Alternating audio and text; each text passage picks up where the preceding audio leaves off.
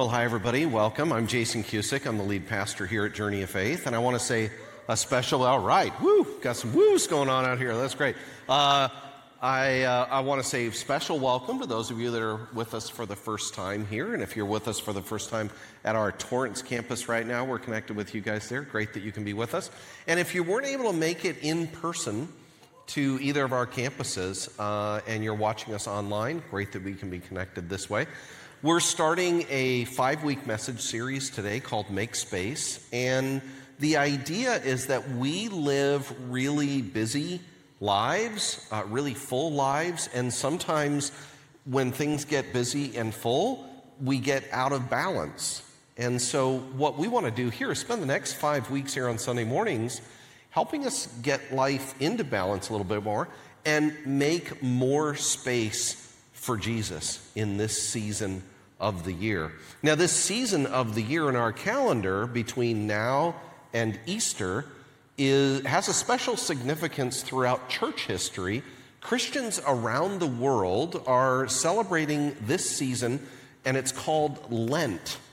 And the word Lent actually comes from a word that means the lengthening of days during spring. And the idea is between now and Easter, it's a season where we look inward spiritually. We do some spiritual spring cleaning to kind of look at our lives and what's happening in our relationship with God. And it ends up being all about this topic, and that is spirituality how we live in this world in relationship with God.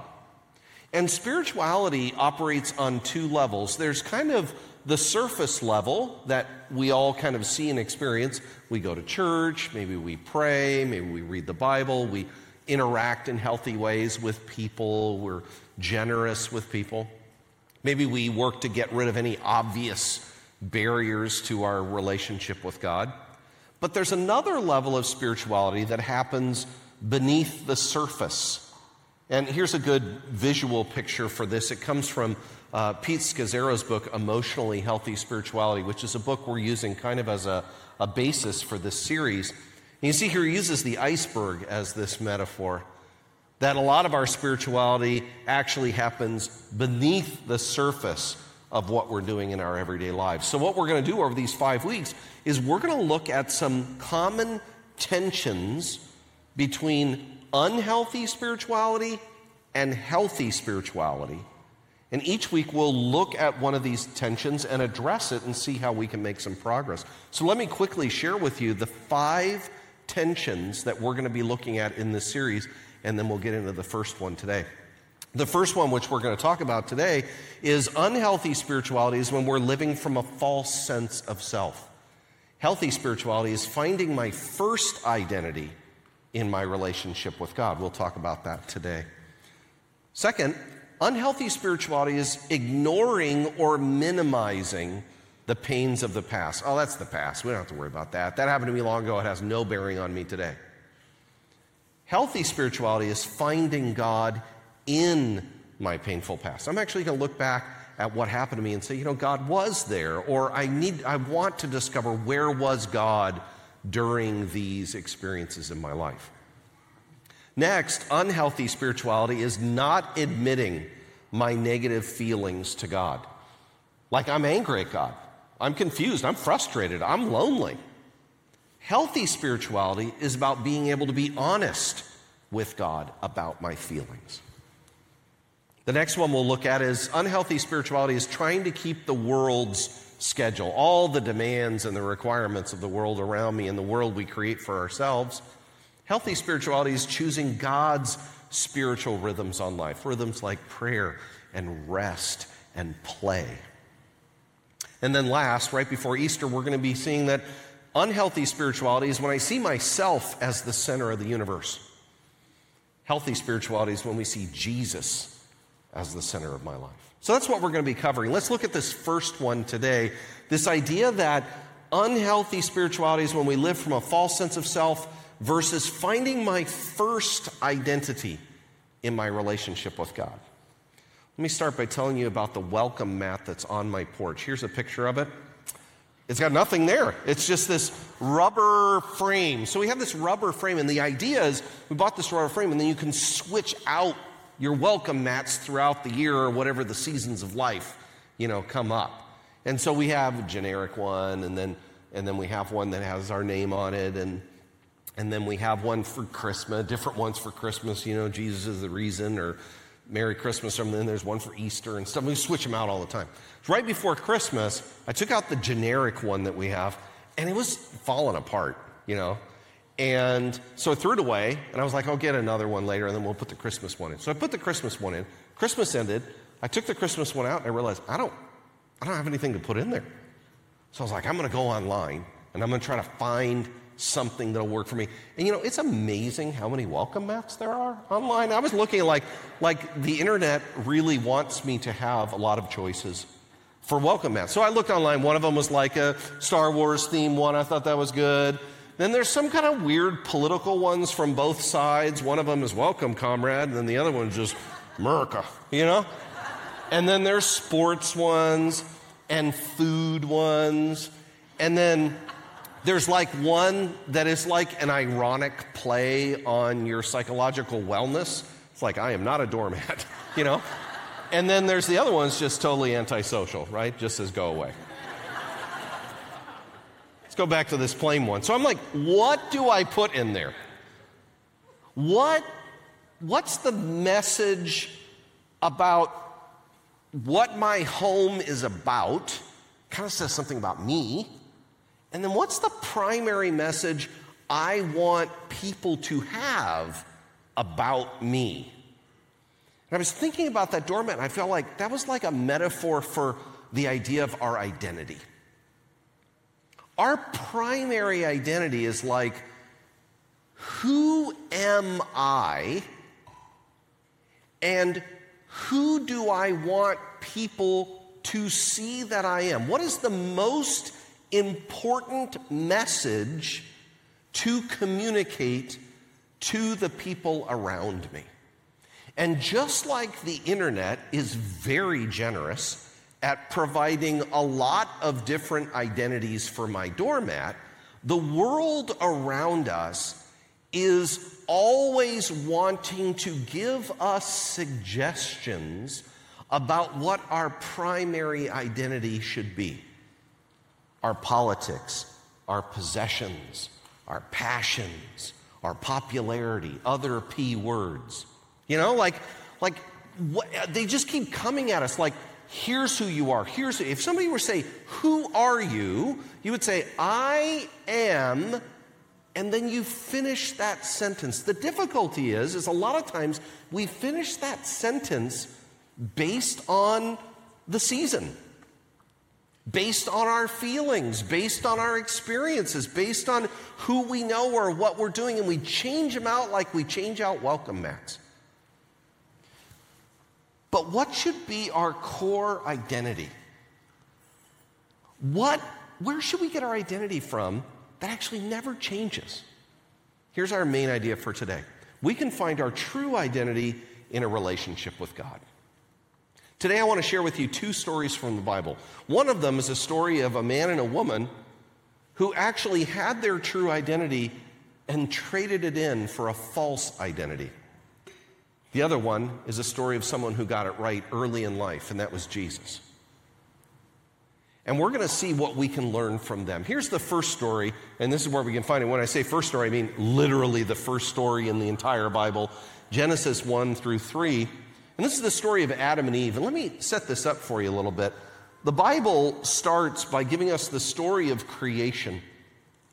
God makes the world, and then He places a man and a woman in a lush environment where all their needs are met, and they're living in this beautiful, transparent relationship with God, their Creator, and with each other. And it says that they were naked and not ashamed. A beautiful picture of innocence and openness and vulnerability. They're given the assignment to care for creation and care for one another.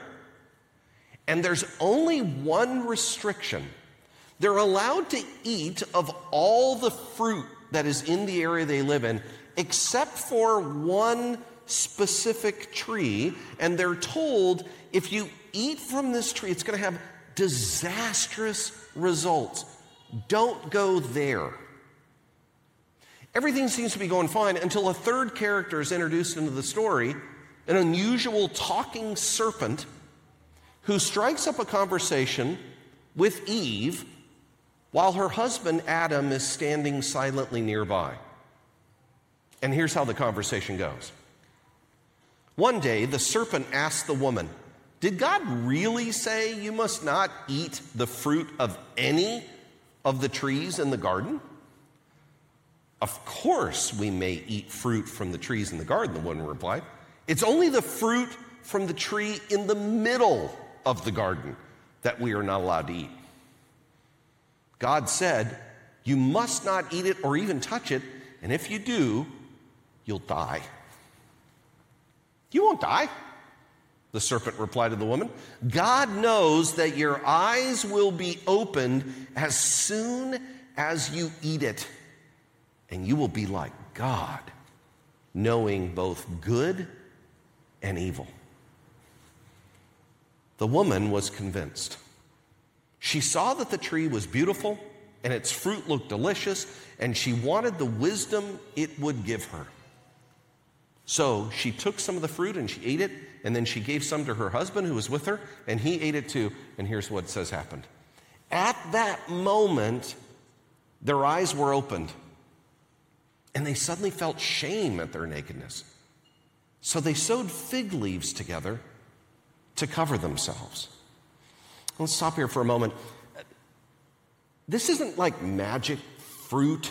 It's not like hallucinogenic shrooms or, you know, like, like what we're de- what's being described here is not I ate something and then, then suddenly I had some uh, crazy perception of reality. What's being described here is the action resulted in a new understanding of themselves, an understanding of themselves that God actually did not want them to experience. It was something that was not good for them. What we have here in the story of Adam and Eve is not a story of rule keeping and rule breaking. What we have here is an ancient story of an identity crisis we see a couple whose primary identity was connected to being in loving connection and trust with God. And then, through an experience, their identity became shaped by seeking knowledge of themselves outside of a relationship with God with disastrous results. And it's really a, an amazing picture of what was happening. In fact, we see Adam and Eve craving something outside of a relationship with God regarding their identity. Look what it says here. It says that the woman was convinced of three things. She saw that the tree was beautiful and it looked delicious and she wanted the wisdom it would give. It looked good.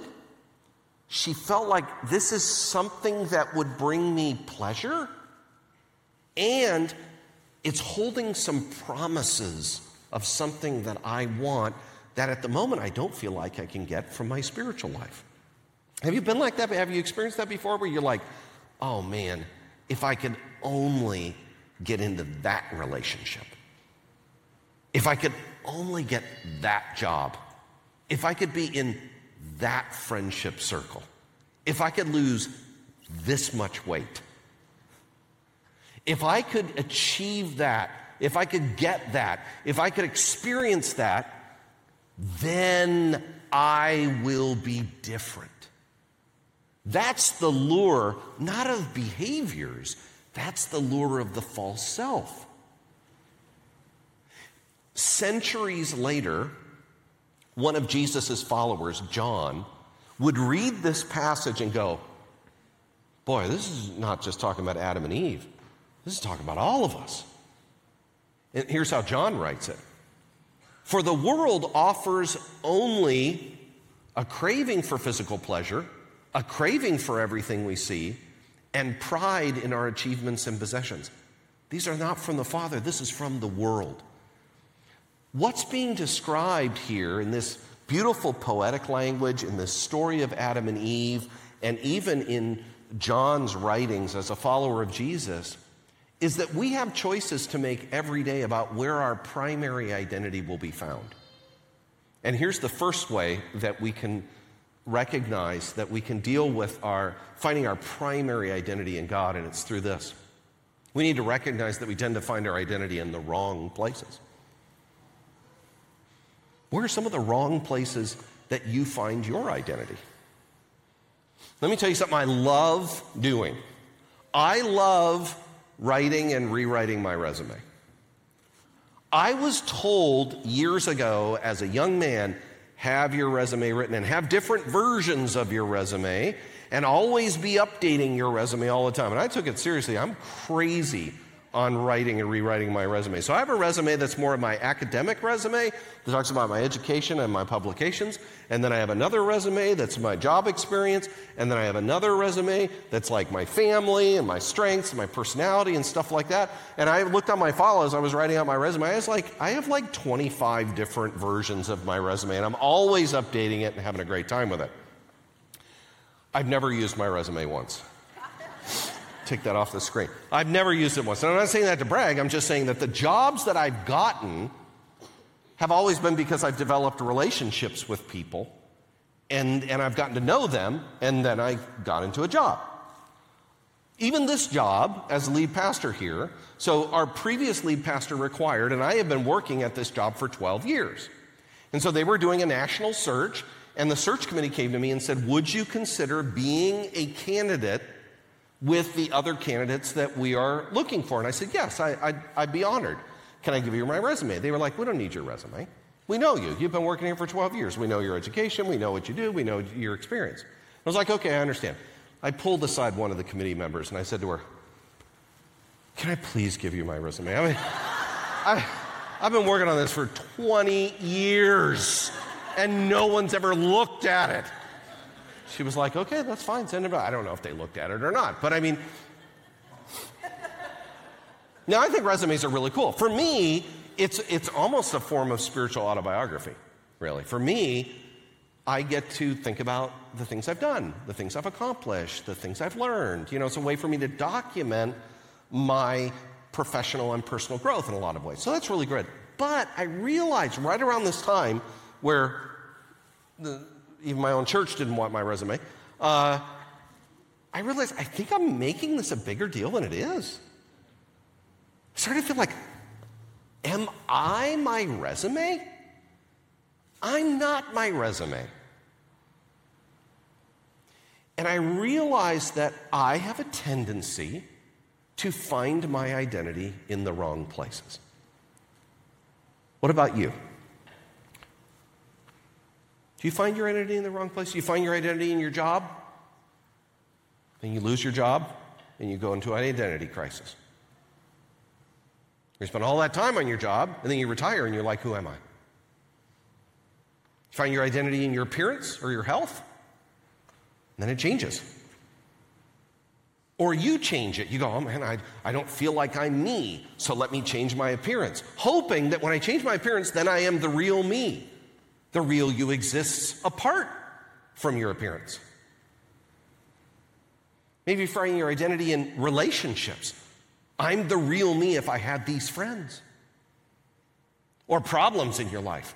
I would be the real me if I didn't have these problems. Some of us find our identity in our problems. Oh, I'm a victim of this, I'm a survivor of this. Some of us find identity in things that not just won't change, but must change. Let me speak to you, parents out there. When you're a parent, you go through different stages of parenting. When your, parent, when your child is, is small, they are dependent on you. The goal is that your child will go to a place where they are not dependent on you anymore. Now, the difficulty with that is some of us who identify as a parent, we identify as I am a parent, which means my child is dependent on me. And then when they grow up to be older, we start feeling an identity crisis, so we require them to continue to be dependent on them. We infantilize them in order to keep them dependent on us, lest our identity changes. identity management and identity change is part of life. Our identities will always shift. That's not the issue. The issue is is there a relationship that I can have? Is there a primary identity marker that will not change given any circumstances? What we have to realize is not only do we need a primary identity that doesn't change, but we need to recognize that sometimes our multiple identities need to be reordered. So here's an action step for you identify and begin to address one source of misordered identity. Here's what I mean by that I made a list of like my top seven identity markers my ethnicity, my race, culture. It's actually kind of low for me kind of like an ethnic mutt. I don't even know what I am. I'm so I'm third culture. I'm confused. I have no idea what I'm talking about. Uh, for some of you, ethnicity and race and culture is a, uh, is a higher thing. It's a stronger identity marker for you. Where I live, I'm South Bay. I talk like a South Bay person. I talk like a Southern California person. I don't know how to do anything different. My current feelings and triggers. Here's what I deal with. I don't think that's a great identity marker, but it's a reality. I can get triggered by all kinds of crazy, weird things. Uh, my family, my Gen Xer, my education, my titles, my level, stuff like that. All of you, if you were to say, what are your top seven? If, I, if you were to start the sentence, I am father, female, male, uh, employee, you know, whatever. What are your top seven? And what's at the top? Here's what I think God wants to have at the top of all of our lists loved by God. And that doesn't change. And somehow, when we're able to put love by God at the top, some of the other stuff starts to be in the right place. The biggest problems we have with our culture, not only in our culture and interacting with each other, but in our own lives, psychologically and soulishly, is we allow other identity markers to the top. Then we've been defining ourselves by those things. Then we look for other people that define themselves by those things, rather than allowing the love of God to influence all of us. What would it be look like? What would it look like? You go out this week, and as other identity markers begin to compete for that top space, you can hear the gentle whisper of God saying, I created you, I love you, you are mine. When you're tempted to feel like your identity is directly connected to your grades in school, or your job performance or that bad hair day, which I don't struggle with, or your bank account, or what people think of you, what you think of yourself, those negative memories of your past, all of them, all those things, they want that top space. And sometimes we crave those things to have the top space, like Adam and Eve. Oh, if I could only get this, if I could only get this, I'll be my true self. No, you'll be a false self. Your true self comes from this. Now, you might be like, yeah, that makes a lot of sense. I'm in. That sounds like a great idea. But every one of us, when we leave here, we will feel the temptation of those other identity markers rising to the top. And the culture around us will market those things. We live in a culture that is wanting to find all kinds of identity markers for you and say, this is who you are. This is your politics, and this is the most important part of who you are. No, it's not. This is your appearance, and this is the most important part of who you are. No. It's our relationship with God. And that's where healthy spirituality comes from. It's when we put our relationship with God first and where we fight to keep it as the primary identity.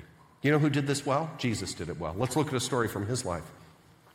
In the beginning of the New Testament, Luke chapter 2, we have a story of where Jesus is with his family. He's 12 years old. His family has gone to Jerusalem for a big Jewish festival, probably with a big group of people.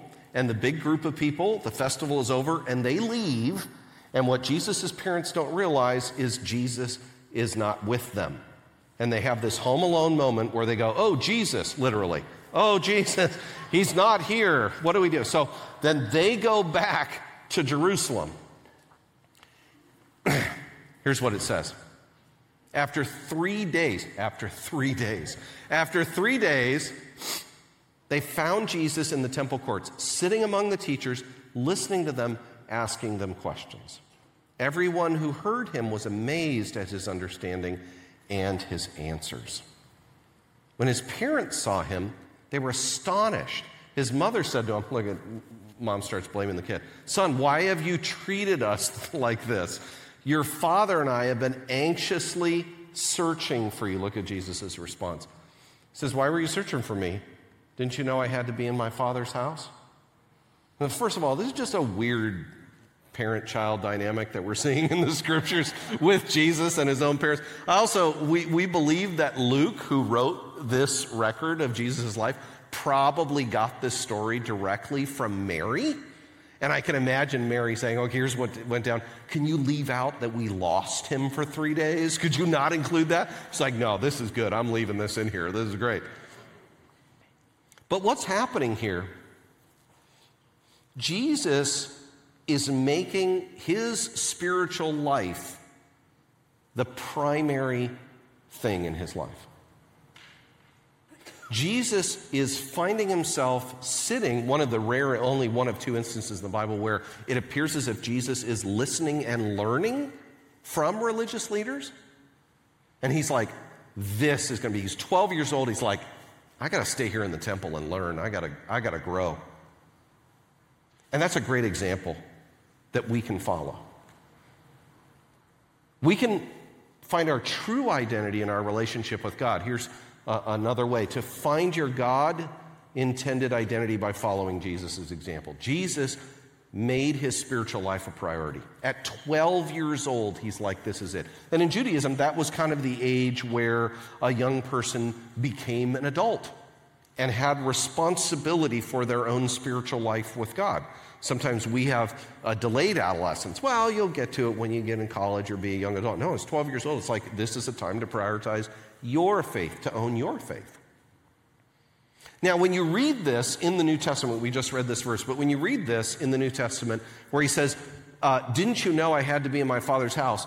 Those of you that are, are read from a, a physical Bible or online, or you're opening up your Bible and reading this, you'll notice that there is usually like a footnote or an asterisk next to this quote from Jesus.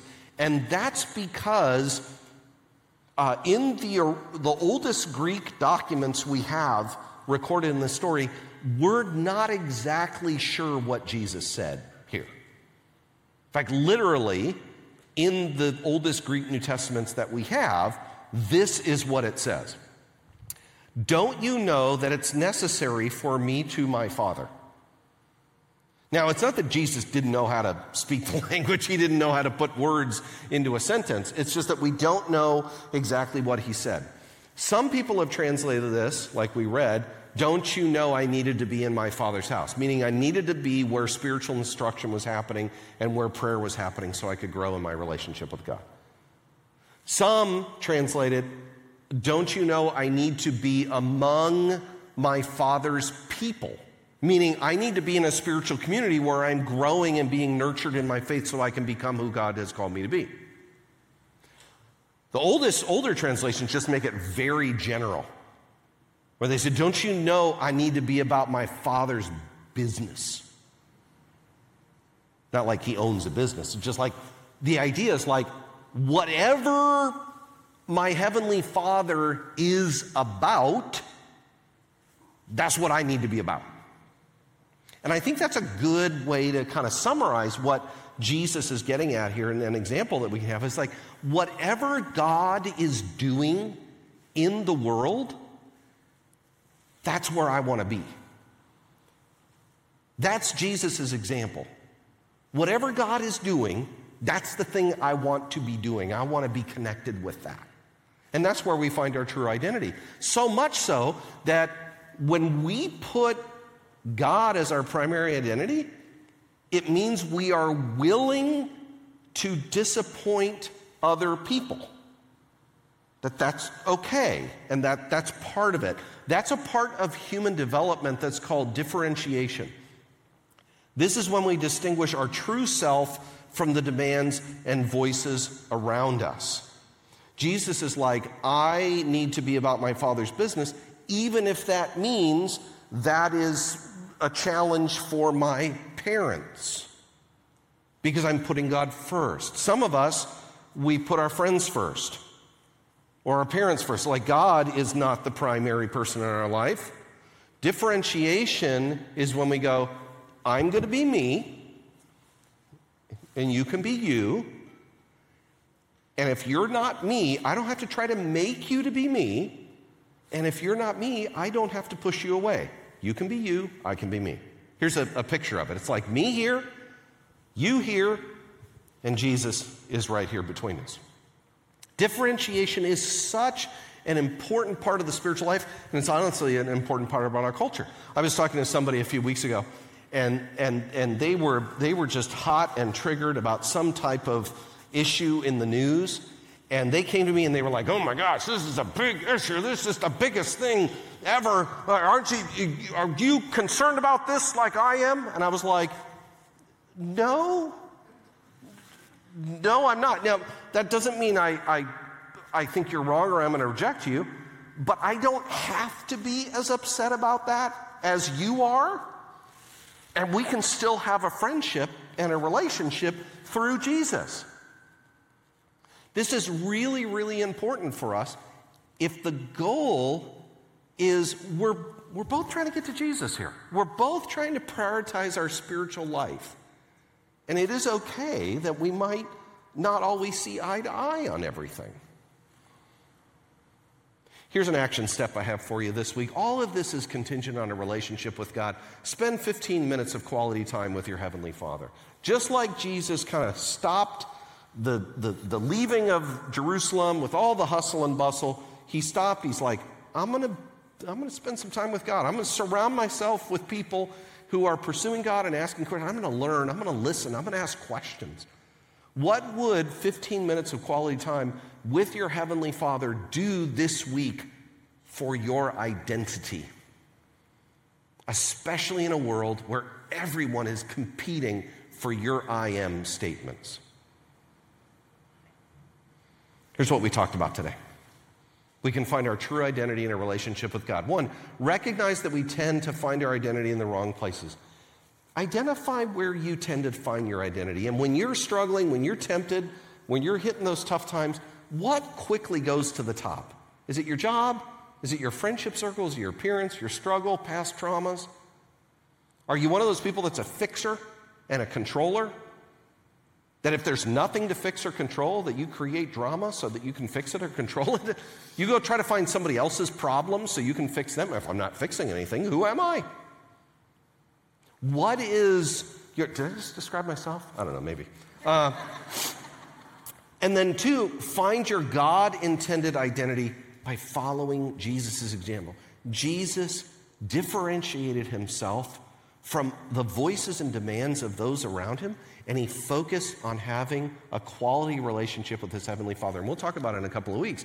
He would regularly, he'd regularly go away to quiet places to refocus himself on who God was calling him to be, his mission, his identity. Here's a quote from this book, Emotionally Healthy Spirituality.